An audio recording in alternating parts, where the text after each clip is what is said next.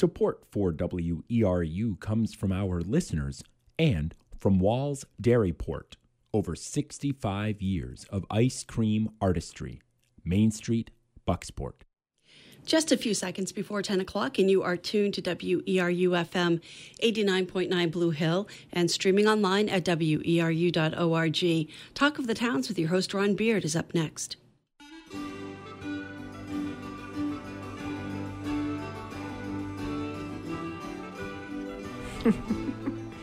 Good morning and welcome to Talk of the Towns here on WERU. We try to go beyond the headlines to make sense of the issues facing Maine communities, to share what works, to seek alternative solutions. Talk of the Towns began in 1993 with support from University of Maine Cooperative Extension. Cooperative Extension puts knowledge to work with the people of Maine, and like WERU, whose mission is to be a voice of many voices, operates out of a sense that everyone benefits when we share our knowledge, our experience, our concerns, our perspectives. We're about to practice the magic of community radio, in which those of us in the studio and you who are listening create a dialogue that we hope will be of benefit to our friends, our neighbors, and colleagues. I hope you'll stay with us for the next hour and talk of the towns. Well, some of us are of an age and attitude that we thought we had vanquished the worst of racism and misogyny. We've been surprised, I think, that both have come roaring back, back to darken the national psyche. And Roxana Robinson's new novel, Dawson's Fall, shows us why we shouldn't be surprised. Welcome, Roxana, back to Talk of the Towns. Thank you so much. I'm so glad to be here. Yeah. Um, Roxana, uh, a little introduction, is the author of five previous novels, including Sparta and Cost, and we've had the pleasure of talking with her about both of those uh, novels here on Talk of the Towns, as well as collections of short stories and the biography of Georgia O'Keeffe a life.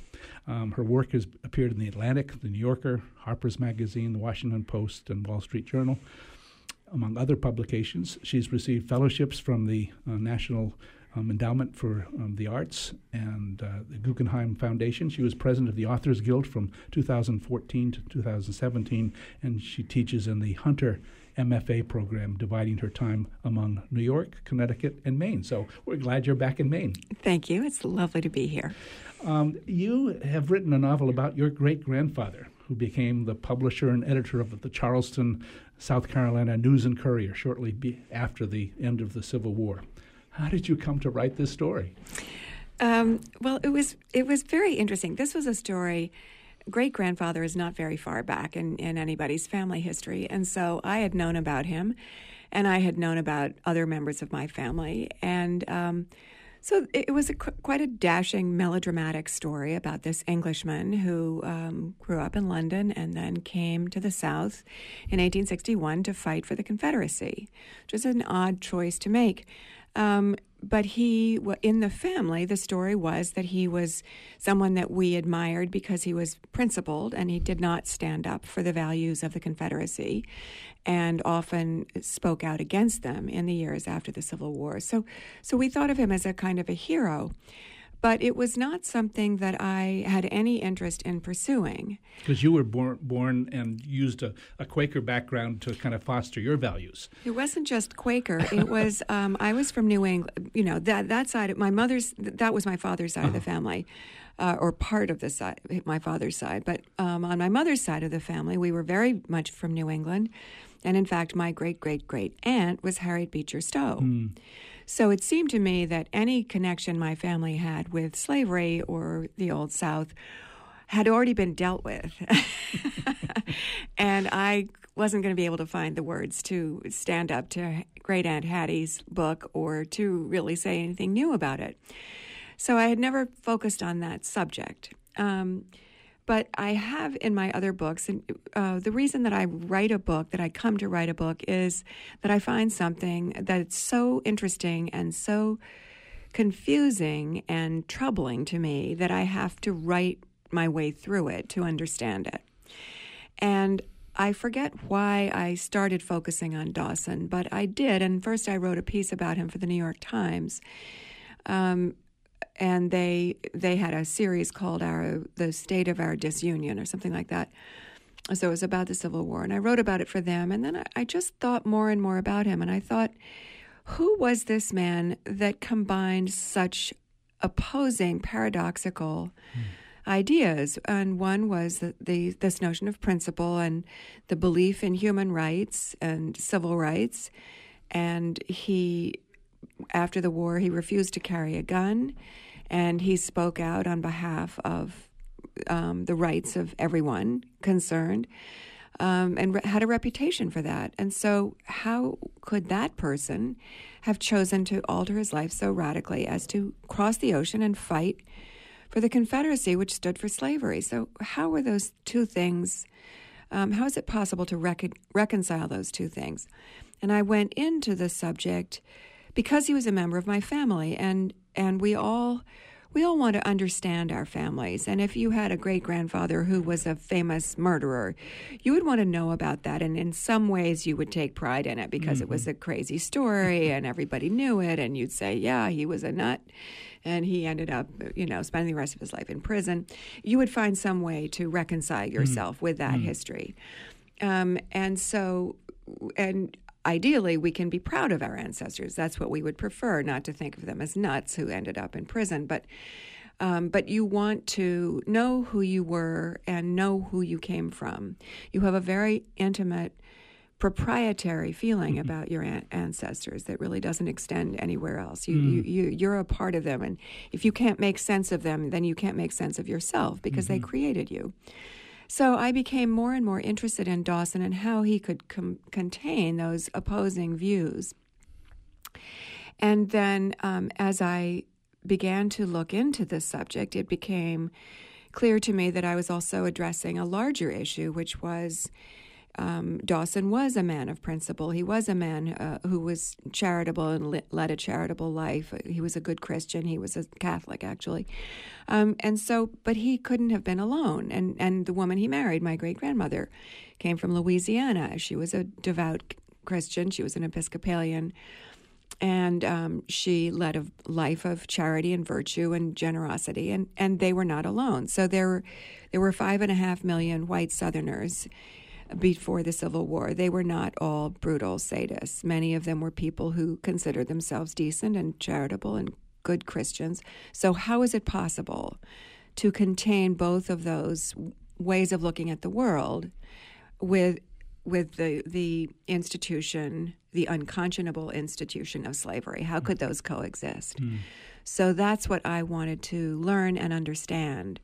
And once I um, focused on Dawson, I was in for a huge series of questions and digging for answers, trying to understand my own ancestor and by extension, the South. Mm. And you chose to write this as a novel rather than as a piece of history. Um, what was the choice there? Did that come later, or did you, did you think you were going to do a, a long, um, you know, piece journalism kind of thing? Um, well, as I say, the first time I wrote about him was yep. was journal. It was sort of yeah, journalism or history. Um, but it, that, it was a big question throughout the process. Was it going to be a novel or a biography? And because I had written a biography, I was very comfortable in that form. And I and in fact, when I was writing O'Keeffe, I I thought. Um, you know, this was really better than writing a novel because I had the characters and the plot all given to me. All I had to do was put down the story and do the huge research, of course. But um, so, in some ways, this was um, an easy subject for a biography, and he was. It, there have been books written about him, and he he's a person whose story is really interesting and it's part of history.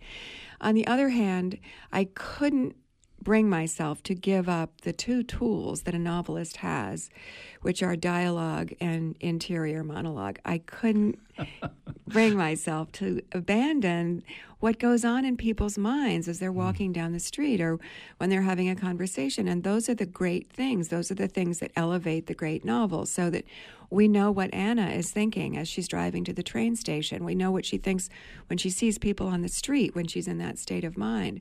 Tolstoy enters into her mind and creates a scene of chaos and despair um, as she's looking at people in the street. So um, that is so powerful. It's such a great um, form element in in the novel form, and the other the other thing is dialogue, and mm.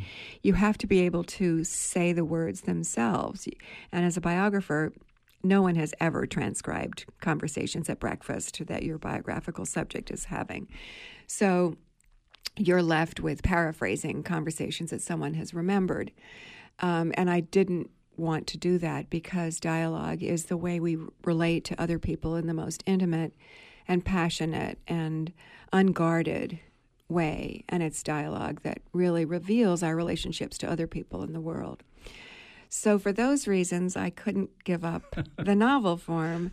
But at the same time, there were so many wonderful documents that I came across. And I couldn't give those up either. There are letters between the two of them. There were letters from Dawson to his family during the Civil War. There were his editorials that he wrote for the paper. There was congressional testimony, transcriptions, word for word. Um, there was Sarah's journal.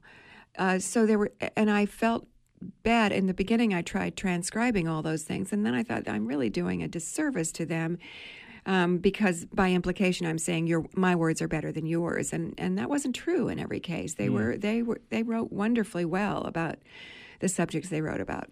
So I ended up with a hybrid creature um, using both uh, the words of other people, either published or unpublished. And I show that in the text. So every time you come across a, a font that changes, that's someone else's words. And mm. I give the sources at the end mm. of each one. But I've written it as a novel so that those sources are meant to be part of a continuing narrative. Mm. Well, let's introduce um, our listeners here on Talk of the Towns to um, uh, Frank Dawson, or Dawson as you often call him, and uh, I'll have you read a passage from um, from the novel, uh, page six, and then we'll introduce his wife, Sarah Morgan. Um, but go ahead with with uh, the piece about Dawson. Dawson believes in God. He's devout. In education, a life without books is death, he wrote to his younger brother, and in telling the truth. He's certain of his convictions. He has a vision of Charleston's future. He wants industry, tourism, railroads, shipping. Bring the mills to the cotton is his motto. He is friends with priests, ministers, both black and white, rabbis, policemen. He knows everyone in city politics. He belongs to the exclusive St. Cecilia Society and the populist Hibernian Society. He believes in drawing the community together. He also believes in the rule of law, and he defends the rights of the freedmen. Once, soon after the war, he tried to put Negroes onto the aldermanic ticket. He arranged the first political meeting between colored men and Democrats in Charleston. He'd rented the hall himself, an empty store on Haines Street, hoping they'd form an alliance. They hadn't. When the big earthquake hit Charleston three years ago, Dawson led the relief efforts, working with both black and white leaders. His opinions have made him some enemies. He's not a native, he was born in England, and his opinions are not always shared by Southerners. Some of his readers don't want to put the war behind them or give black people political power. Some readers are enraged and accuse Dawson of lying about his rank, captain, his war record, Army of Northern Virginia, Mechanicsville, Gettysburg, served under Longstreet, and his U.S. citizenship, real. He's been challenged to duels, though he's denounced dueling and helped to ban it. He's received death threats, which he ignores. He is opposed to violence on principle. When he gets a threat, he won't even change his route to the office. Dawson doesn't mind all this. He's certain he's right. He has Charleston's best interests at heart. He holds fast, and usually his readers come around. Though, when his readers resist too vehemently, or when his candidate loses, Dawson yields and supports the winner. He believes a newspaper should reflect the views of its community. It should lead, but it must also listen what an amazing, interesting, and complex fellow this is. And and um, you realize in his life, um, we're seeing something unfold in our in our history um, at that point in time. Amazing, amazing. He was he I mean I think one reason I realized that one reason he could be such a paradox was that he came from another culture. Right. So he had no problem in saying this is the rule of law. You must allow the black people, the black freedmen to do what the law says. And his hmm. southern friends said, You don't understand. This uh-huh. law is crazy. We have no intention of allowing this law to stand. Hmm. But he was absolutely the great thing about Dawson was he never wavered in his convictions. Hmm. And that was both his strength and weakness. He be- he always believed he was right. He had God on his side, he had the rule of law on his side and principles And the tradition of the press. and the tradition of the press. Right, which is I think is is great. So let's let's um, learn about his wife, Sarah, who, as you say, comes from Louisiana. So, um, this is uh, from Sarah's diary, April 30th, 1861, Baton Rouge, Louisiana. Sarah Fowler Morgan, 19 years old, woke as it was starting to turn light. The air was cool and damp, and she heard the quick pattering rhythm of rain on the leaves outside. Across the room, in the mirror on the armoire, was the reflection of her high bed, shrouded in netting. At the windows, the tall white curtains shifted slowly in the rainy breeze, belling, collapsing. The shadows, the sound of rain, and the dim pearly light filled the room with something like sadness. Sarah felt the sadness like a waft of air. It was too early to get up, and the rain meant the trip would be postponed. She turned over, settled her face into the pillow, blocking out the morning light, and slept again. The Morgans were Southern by then, though, like most Southerners, they'd come from somewhere else. Sarah's great great grandfather, David, had come from Wales in the 17th century. The Morgans were bold, opinionated, and principled. They believed they could succeed at whatever they set out to do, and for the most part, they did. They settled in Philadelphia, becoming successful merchants, doctors, and lawyers. Sarah's great uncle, John Morgan, founded the first medical school in the country.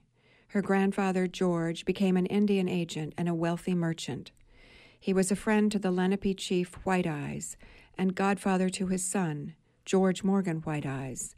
When the chief and his wife were murdered as troublemakers, he wanted treaties, by the American militia, George took in his godson and sent him to Princeton. George tried to found an interracial colony west of the Mississippi, and he nearly succeeded. Thomas Gibbs Morgan, George's grandson and Sarah's father, was born in Princeton, New Jersey, where he went to the university and became a lawyer. But he too was an adventurer, and in the 1820s, he and his brother Morris set off down the Mississippi. They stopped in Baton Rouge, then settled there. They both married planters' daughters and practiced law. They became Southern. In Pennsylvania, the Morgans had called dark skinned people friends and kin. In Louisiana, they called dark skinned people servants. Judge Morgan and his family didn't use the word slaves, though they owned nine of them. And I love the the interior piece that you started with. Um, it's um, evocative of her, and you allow her to bring in um, a sense of place um, that then is backed up by this story of, of the family moving from Wales to Philadelphia to the South. Yeah. Wonderful, wonderful. So they came into something you describe um, as a network, the network of the South. Uh, tell us a little bit about that, and then perhaps read that section about the network. All right. Oh, shall I read that? Yeah, first? read that first, and we can talk about it. The network of friendship and kinship was spread across the South like a great shawl, patterned by education and upbringing, stamped by manners, fringed with wealth. It was loosely woven but extensive, covering the entire region from Virginia and Georgia to Texas and Kentucky. From a certain class, a certain tribe, membership depended on family, background, education, values, those imprecise definers of the American class system. Money was not essential. You could be a member without money, and money alone was not enough. But most members but most members had some money, or they had had some at some time. Most members were born into the tribe, but you could join through marriage or education or circumstance. You could not force your way in. You needed an introduction. It was a powerful system that conferred on its members trust, respect, and preferential consideration. By the time Dawson arrived in America, he had joined this tribe. The Confederate officers would become his brothers in combat and his friends for life. Their mothers and sisters would welcome him into their houses and families. It was these men who taught him the South. Hmm. We're so happy to have Roxana Robinson with us here on Talk of the Towns this morning. We're interviewing her about her um, new book, Dawson's Fall.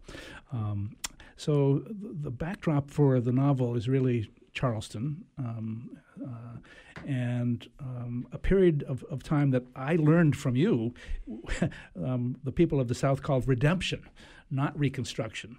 So tell us about re- redemption. That was really about reasserting the old system. Yeah, so Reconstruction, which is much better known, uh, was a, a roughly the 10 years that followed the Civil War from about 1865 to 1875.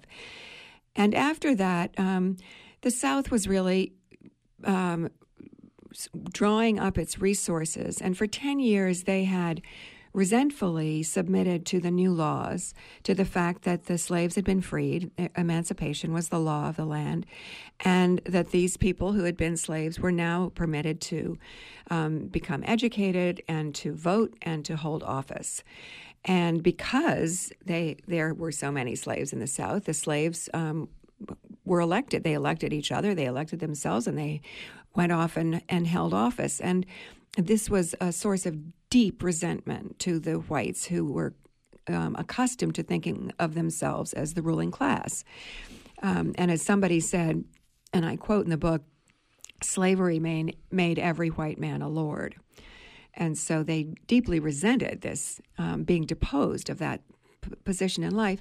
And during that 10 years of Reconstruction, gradually the Union forces withdrew.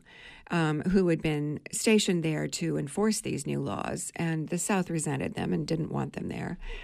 And they slowly withdrew because of different political forces. And the Southern whites, and in particularly, uh, this was true in South Carolina, and there was a man called Ben Tillman who later became governor, and he was furious at the way um, the the the Southern history was progressing, the Southern movement. And he was determined, and he was not alone, to take back the South, to redeem the South from this um, this change that uh, had been wrought by emancipation. So his job and his cohort's job was to take back the South for the whites, and that was um, that was a very dark and troubling time. It was full of violence, and it was during redemption, which lasted for, depending on how you count, it's uh, one decade or several decades. And it was then when all, all those statues were erected mm. that we're now um, arguing about.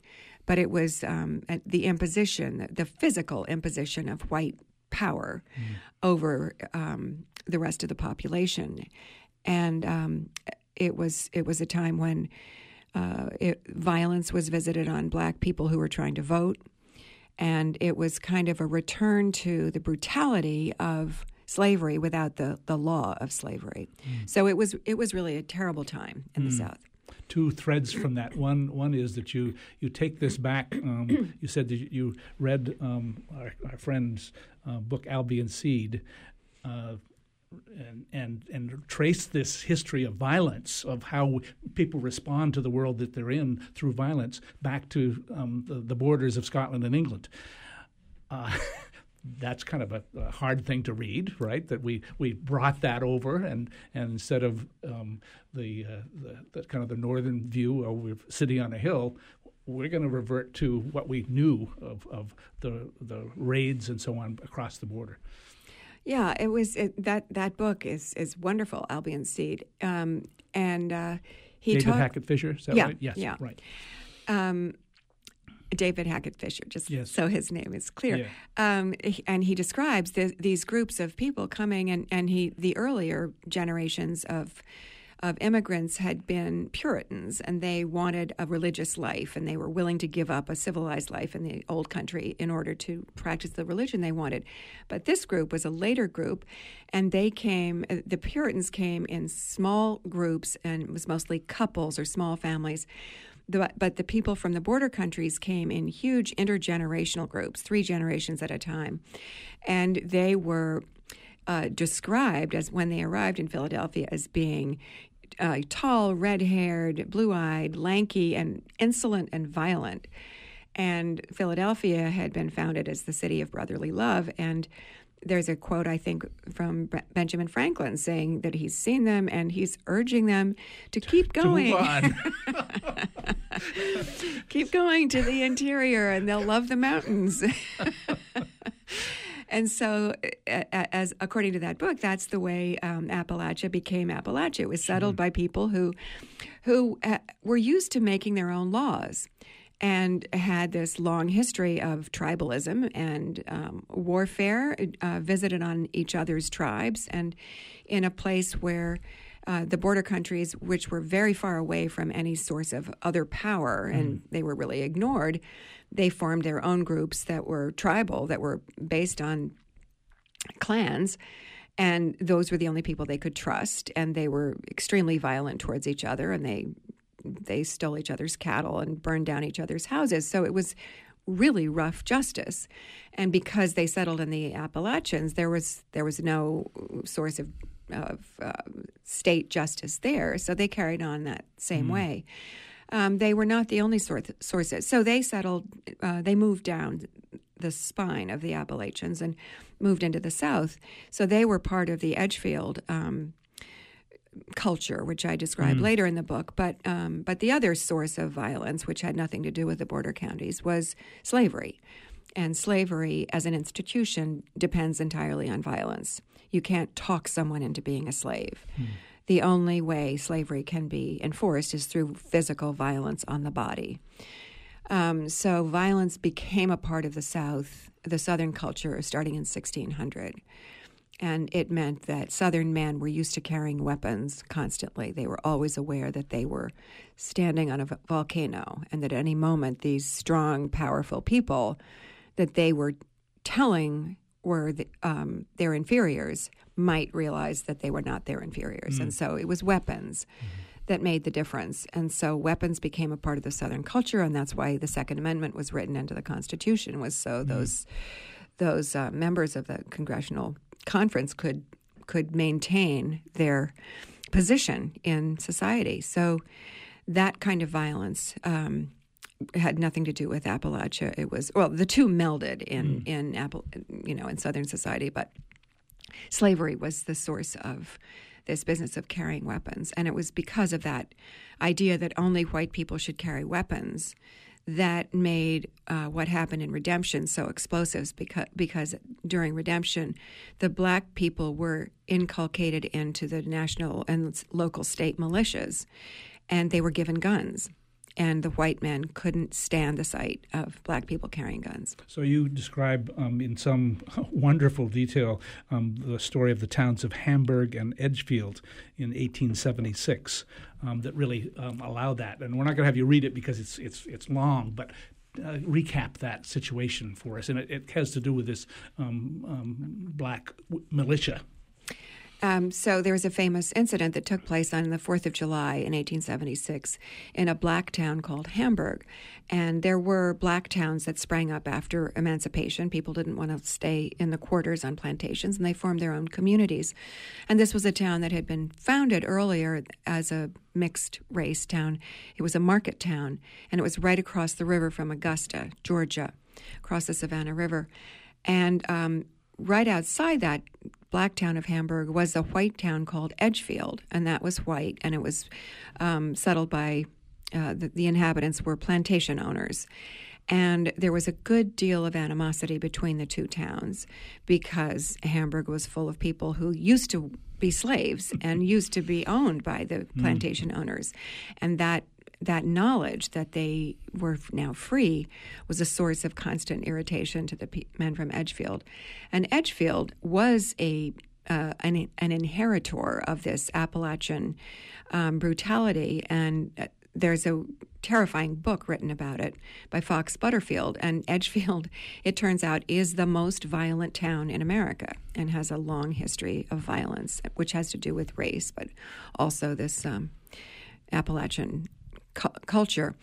Um, so putting the two towns side by side was was kind of explosive um, throughout the that first period, that first decade after the Civil War, and the boys from Edgefield would constantly irritate the people in Hamburg, and they would ride their horses through at a gallop. And remember, uh, before paved roads, when you had dirt roads, any horse going through uh, going on a dirt road kicks up clouds of dust. So the Edgefield boys, as they were called, would go galloping through the towns of Hamburg just to irritate people.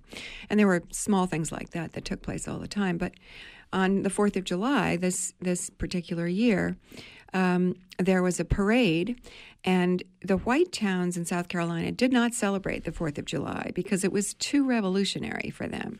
The stores were closed, but there were no parades. But the black towns had parades, and they were celebrating two kinds of independence, and everyone knew that. They were celebrating freedom from the English king and also freedom from the white master. So this day, um, the black militia marched down the, the, main street of Hamburg, and the whole town gathered mothers and children and old people. And there was a fifer, and they all sang. And the men, 83 men in this, in this troop, carrying rifles, marched down the street and they sang Glory, Glory, Hallelujah. And they read the Declaration of Independence. And at the other end of the street, there was a buggy, a horse and buggy, with two white men who were from Edgefield, and they watched the whole performance. And as they, as the marching men reached the podium, the center of the street, the white man turned his horse and drove it right at the marching men and there was a confrontation over whether or not the white men could force the state militia, government owned group force, um, to give way to these two white men in a buggy. And that was the beginning of redemption, really. Mm. Mm. So now we have Dawson, um, English by birth, and he falls into this network of the South. He and his wife are part of that. And then he falls into the role, really, of publisher and editor of, of the, the, the paper um, after the war ended. Um, he writes and editorial writes the articles, or helps, or has reporters write the articles of what he's seen. He editorializes against violence, and that's not just the racial violence, but dueling and and other other forms of violence. Um, his fortune and his family's fortune is tied up in this newspaper.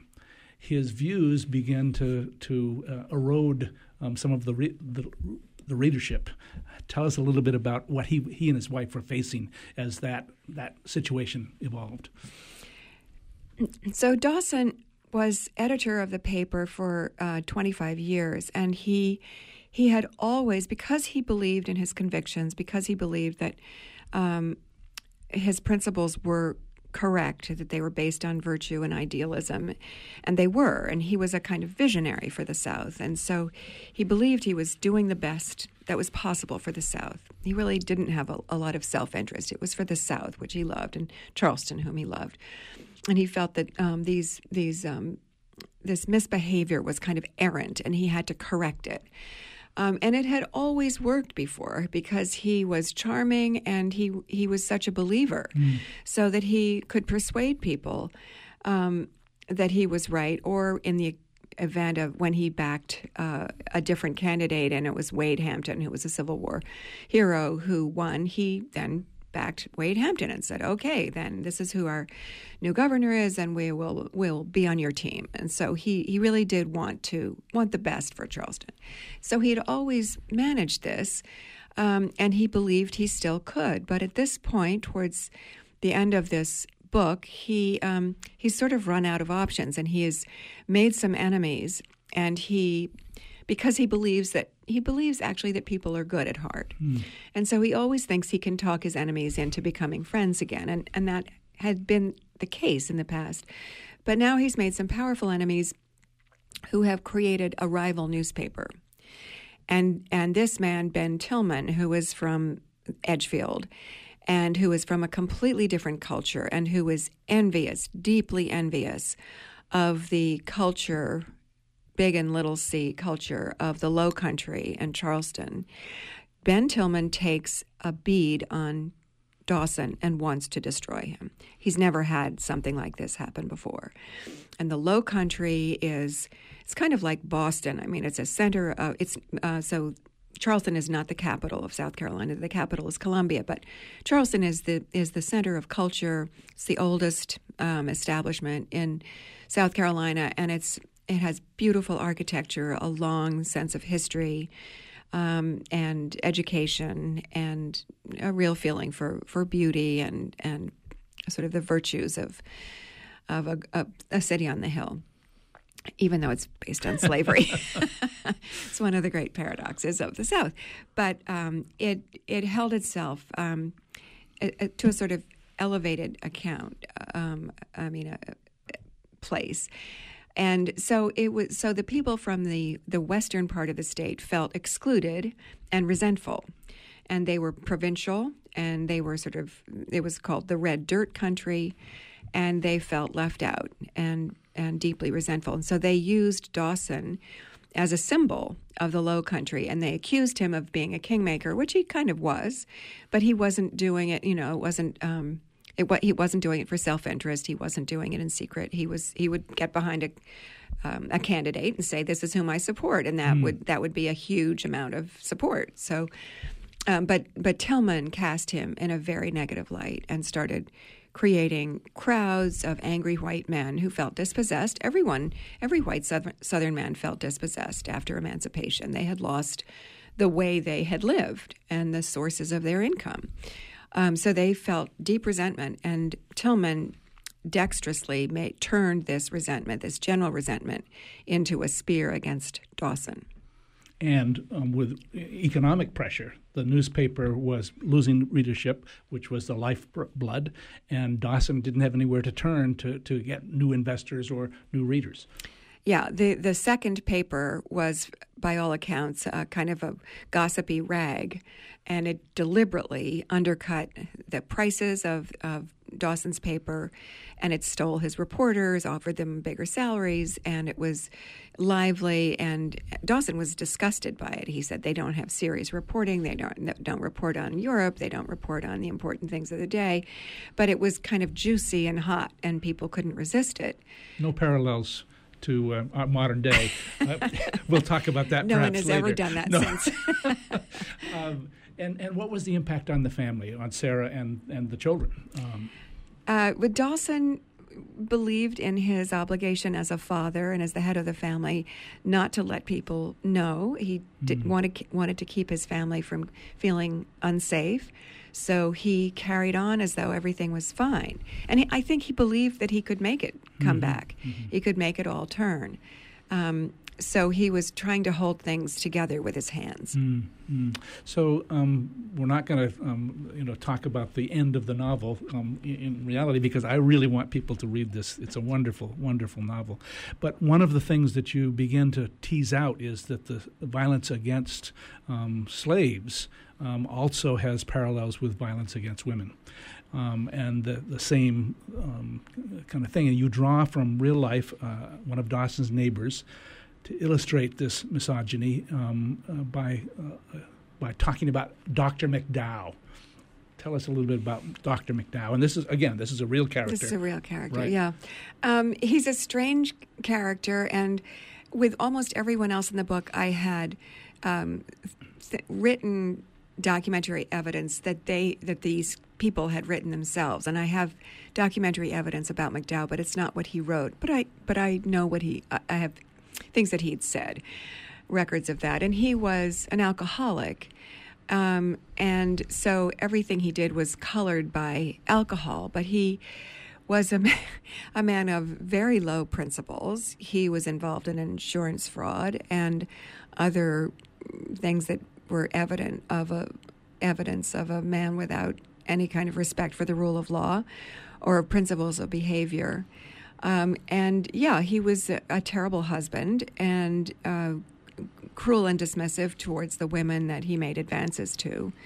Um, and it was kind of a, a, shocking contrast to Dawson, who really believed in honor and um, and the best part of of um, old-fashioned paternalism towards women. I mean, if you were if you were a wife, you should be honored and cherished and and actually he was he was kind of a feminist. He thought women should be able to work. He thought his wife should mm. should work as a writer for mm-hmm. the paper. She chose not to, but he encouraged that, and he encouraged her sister to become a stenographer. And Sarah said, "Oh, it's so crude, and you'd be working in an office with men all the time." And he said, "Well, that's what's wrong with that? I have a stenographer. It's fine. It's fine." So he he believed in in um, treating women with respect, um, but also allowing them to be humans. And McDow was really the other end, at the other end of the spectrum for mm. that, and and thought women were um, sex objects and to be treated however he felt like treating them at that moment. And he um, has a wife, a mistress, and then he um, engages with one of Dawson's household, um, which again, um, this is real, real. It's real. you didn't make this part I up. Did not. I could not have made this. uh, and the and, how, and the wife and the mistress live in the same house. Yes. Right. In so. some mysterious way right, that's right. hard to figure out. Well, let's let's move on. Um, again, this this notion of of uh, um, Dawson believing that there's a there's kind of an honest, virtuous basis for rule of law, um, and then uh, A.P. Butler, one of the characters from Edgefield, is that right? Mm-hmm. Tells one of his, his, somebody else, Harry Mays, there is no constitution now. It's been 100 years since the Declaration of Independence, and the Constitution has played out now, and every man can do just as he pleases. Wow. I know. It's a white man speaking to a black man mm, mm. Uh, on the eve of this terrible disaster that takes place on on uh, Fourth of July, 1876. Uh, it's it's actually right after that. It's it's during a trial, um, and it's it's a terrifying statement. And when you sent me that, I was rereading it, and tears came into my eyes. It's mm. it's just such a tragic um, commentary on the way we treat the Constitution and the forces that are still at play against it. Mm. Mm.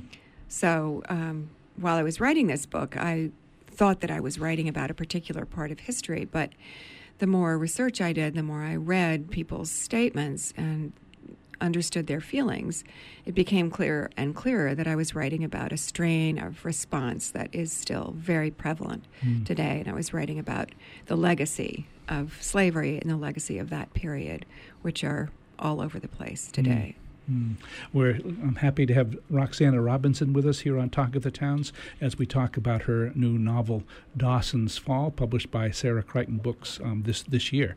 And um, so, this notion of, of research, um, how did you do the research for this wonderful novel, which is based on, on your, your, your great grandfather? Fortunately or unfortunately, everyone in that family seemed to be writers. so there was this enormous wealth of material, and all the Dawson papers were given in the 1940s by my great uncle to Duke University. They're at the Rubenstein Rare Book and Manuscript Library. So everything is there. Uh, Dawson's handwritten letters to his parents during the Civil War, who were in London. I don't know how those letters got to Duke, but they're there. Sarah's letters to her uh, brothers and sisters. Um, Dawson himself published a memoir about his Confederate service. Sarah wrote a diary which was published about um, the Civil War in Baton Rouge. It's called A Confederate Girl's Diary. And then there are uh, unpublished parts of that as well. Um, then Sarah's brother, James Morgan wrote a book called Recollections of a Rebel Reefer about his his memoirs. Mm. My grandmother Ethel, Sarah and Frank's daughter, wrote a memoir which is unpublished but it's very useful. Um, and then her brother Warrington Dawson Jr. was a journalist and a sort of a diplomat eh, eh, who ended up living in France, and he wrote about his childhood. So, and so there are, and then plus the fact that Frank Dawson was an editor, and so practically every day for 25 years, I could see what he was thinking about. Mm. Um, there were his words. He's talking about the opera, talking about um, you know, slavery or the unions or what they should be doing. He had an opinion about everything, I can tell you. Mm. So, um, so is that daunting to, to have all this information? And you must have had a similar situation um, looking at the life of Georgia O'Keeffe, just lots of stuff and, and winnowing it down. Yeah. Um, it's, it's, both daunting and splendid right. uh, because uh, it did give me a sense of being able to go into the mind of a character and read everything um, I remember Victoria Glendinning, who wrote a wonderful biography of Trollope, and she wrote an introduction, and she said she had had so much fun writing that book. Um, but doing the research, that you want to put everything in that you know, but there's some things that you can't put in. And she said one of the things I couldn't find a place in this book for was the fact that he used toothpaste which was unusual at that time. And I thought, wow, that's. She's right. You can't really put that into a paragraph about Trollope, but but she got it into the introduction. Sure. So there were there were things that I didn't put into the book, mm. but which informed my knowledge about the characters. Mm. And I did. I was able to feel. As a novelist, that I really did understand them. I understood their way of thinking, and the other part of it was, I mean, so on the one hand, I couldn't have done this if, if there hadn't been so much material. I wouldn't have felt that I knew them. But the other part of it, which was, which was, I hadn't thought of in the beginning, was the fact that I'm part of their culture.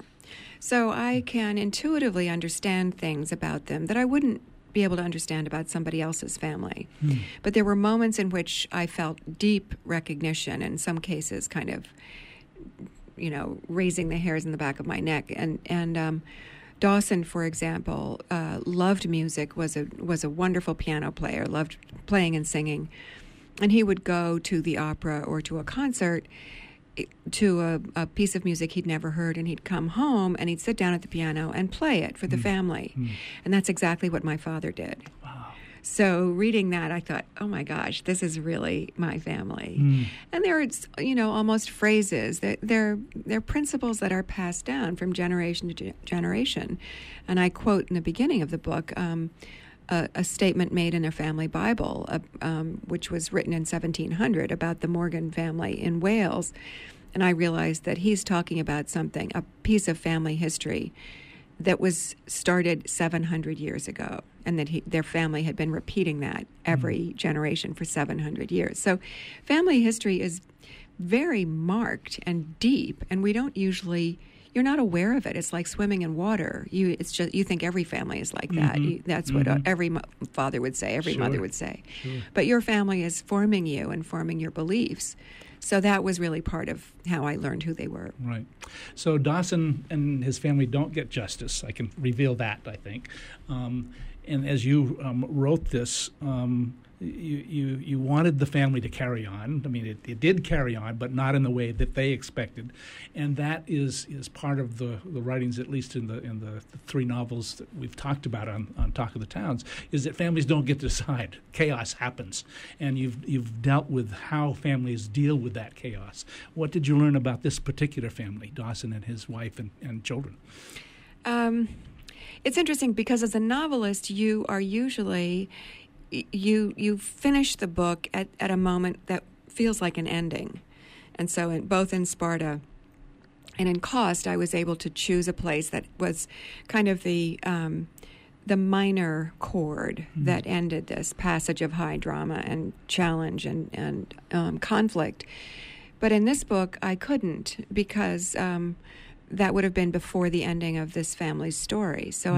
I, I had to write a sort of epilogue about um, what happened later. And it, it, it just reminds me of how life deals with us that we we don't have the choice and we will always be visited by conflict and terrible um, rifts and and feelings of um, this feeling of resentment and unfairness, which, uh, and those things are real. But that's what history's made up of. Nobody gets fair treatment. Mm.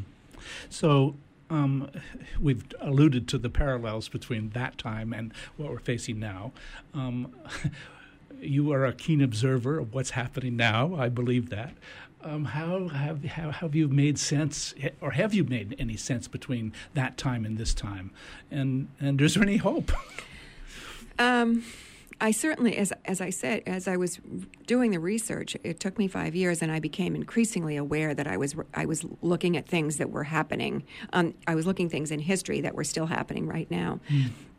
And I do think that um, we pass on culture from generation to generation. And what I was seeing was the current iteration of this feeling of resentment and racism and the use of violence as part of that. And I think that, that those that slavery's twin legacies in this country are racism and violence, and we have not found a way to deal with them. I think that one reason we haven't is that there is still a deep sense of denial, um, particularly in the South, um, about what happened. And uh, there are still many people in the South who say that the Civil War was not about slavery, it was about states' rights, and they won't enumerate those particular rights that were so important. Um, and I think it's because I, I do understand it. I, having written from the point of view of Sarah, who lost everything in the war, um, there is a sense of resentment um, and the feeling that the North can't understand what it's like to lose everything, and you don't understand the way our culture was was defined. Um, but I wish that, and I've thought about um, Germany and how Germany has responded to their own dark history and have acknowledged it and have made museums out of Auschwitz and said, This is what happened and it can never happen again. And we acknowledge it. We were wrong to do this. And the South doesn't seem to want to do that. I think that that would be the way out if we could start exposing to ourselves the fact that we were complicit as a country. The North was certainly a beneficiary of the system of slavery, it was a huge economic engine. It's really what allowed us to become a world power. Um, it allowed us to take over the cotton trade from India. Um, so, if we could recognize what we had done and uh, acknowledge that violence was a part of it and that racism is a part of it, it would make a huge change in the way we could move forward. But I recognized when I was thinking about this that um, for Germany, their dark period was only 15 years. So anyone can so look back the, at, from the beginning of Hitler's rise to yeah. the end of World War II and, and, a little bit after that. Yeah, right. It's right. and it's over. So anyone can look at their own family and say, "Yeah, my great grandparent or my grandparents were sympathizers, but my parents were not." You know, and now mm-hmm. we've moved on, and we all know this. And mm-hmm. we we I've done a my PhD on Auschwitz, and and so everyone is aware of it as a historical presence, but they're not bound by it.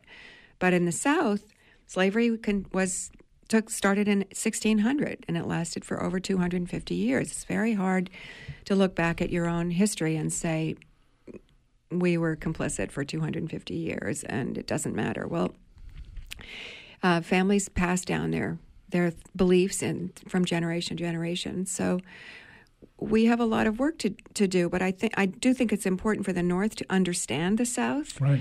and to understand why why the Civil War was so devastating, um, and we need more conversations. Mm. So um, this this particular um, book, um, I understand, um, this is the first time you've read your own work for an audiobook. What was that like? Because well, of course we asked you to read some things, and, and that came out really well. So that must have been that's a long book to read. yes. um, I wrote about it for the New Yorker. So if you're curious, you yes. can write about you can read about the experience. But it was um, the publisher sent me an audio tape uh, that read, read by um, by someone that they recommended. And I and he was very good on on one part but he was terrible reading Sarah. He was an English man and reading Sarah's voice was was really uncomfortable before. And I said well I didn't think he was great and what what would you think about me doing it? And I'm not an actor. I won't be able to do the accents but it is my book and I do have mm. the feeling for it. And so he's he said great we'll do it. Um, and I did have uh, I was pre- I, I was certain that I was going to read the whole book in the voice that you hear right now, but at certain times other voices got into my head, hmm. and so Hélène, for example, the the Swiss nanny, speaks with a French accent, which is um, a family member of mine who has a very strong French accent, and her voice just came into my head. And every once in a while, someone would speak in a southern accent that just came into my head. so, so um, it's it's kind of a, a mishmash, um, but it is my voice, and it was fun because I do have a very strong feeling about the words I've used and the way they should represent the feelings and the thoughts of mm. these characters. So it was it was it was wonderful. I mm. enjoyed it enormously. Mm. So you've been doing a lot of um, speaking about Dawson's Fall. You've got a couple of um, events coming up um, tonight. You're actually speaking at Mount Desert Island High School at uh, seven o'clock, five thirty. I'm sorry, um, hosted by the Jesup Memorial Library, Northeast Harbor Library, and Southwest Harbor Library. And then uh, Tuesday morning, the 16th, you'll be at College of the Atlantic for their summer Coffee and Conversation series. What's been some of the reactions that you've had um, to your your talks about Dawson's Fall? Um, they've been really interesting. Um, periodically, I will get uh, one person, usually a guy, who's very challenging about something, wanting to know about research or do I think. One man saying, um, "Did you change any of the historical events in this?" And I said, "No, I ha- no, I have not." And he said, and then he raised his hand again and said, "Did you did you make any alterations?" And I, I said, "No, no, I actually didn't." So it it brings up, I think, I think the subject, the idea that I'm trying to find um, a way into the mind of the white Southerner, and and not forgive him for everything, but also to understand him or her mm. um, for the way they've behaved. I, I, think that's challenging because I am using the word slavery. I am talking about violence. And there are people who are both Northerners and Southerners who are uncomfortable with this this vision of, of the South, which is which is not one that's that's normally presented. Great. So, um, as you um, think about um, taking this book to the South, you've you've you've sent it to individuals. What do you sense the reaction might be um, as you take it take it south? I think it will be mixed. I think there are people. It got a wonderful, um, very thoughtful, very um, perceptive review in the Charleston Post and Courier, the Dawson's own paper. And certainly there are lots of liberals in the South who recognize what racism has done and, and want to change it. Um, so I think from liberal people, I will get a positive response. And I think from people who feel challenged by this and threatened by it, um, I'll get a negative response. Mm, So, but I, it's a self selected group of people who come to the reading. Sure. So I'm hoping I'll get more friendly responses than unfriendly. Well, I've told you that I read this book on the Allagash River, uh, telling my friends about it um, o- over the campfire. It was a great book to bring along. It's a great novel. Roxana, thanks you so much for being with us. I remind folks that they can um, visit with Roxana and hear more about the book again tonight at 5.30 at the Mount Desert High School and uh, Tuesday the 16th as part of College of Atlantic's uh, Coffee and Conversation. We've come to the end of the hour. Be sure and join us from 10 to 11 on the second Friday morning of each month for Talk of the Towns. Podcasts of our programs can be found in the archive section of the WERU website. If you've got comments or suggestions for topics, please email us at news at weru.org. And tune into our companion program, Coastal Conversations, with Natalie Springuel of University of Maine Sea Grant, 10 to 11 on the fourth Friday of each month. Our theme music is a medley from Coronach on a Balmain House Highland music recording. Thanks again to Roxana Robinson, author of Dawson's Fall, for being with us this morning. And thanks to underwriters, thanks to Amy Brown for engineering our program. And stay tuned for On the Wing with Joel Raymond. This is Ron Beard, your host for Talk of the Towns, wishing you a good morning.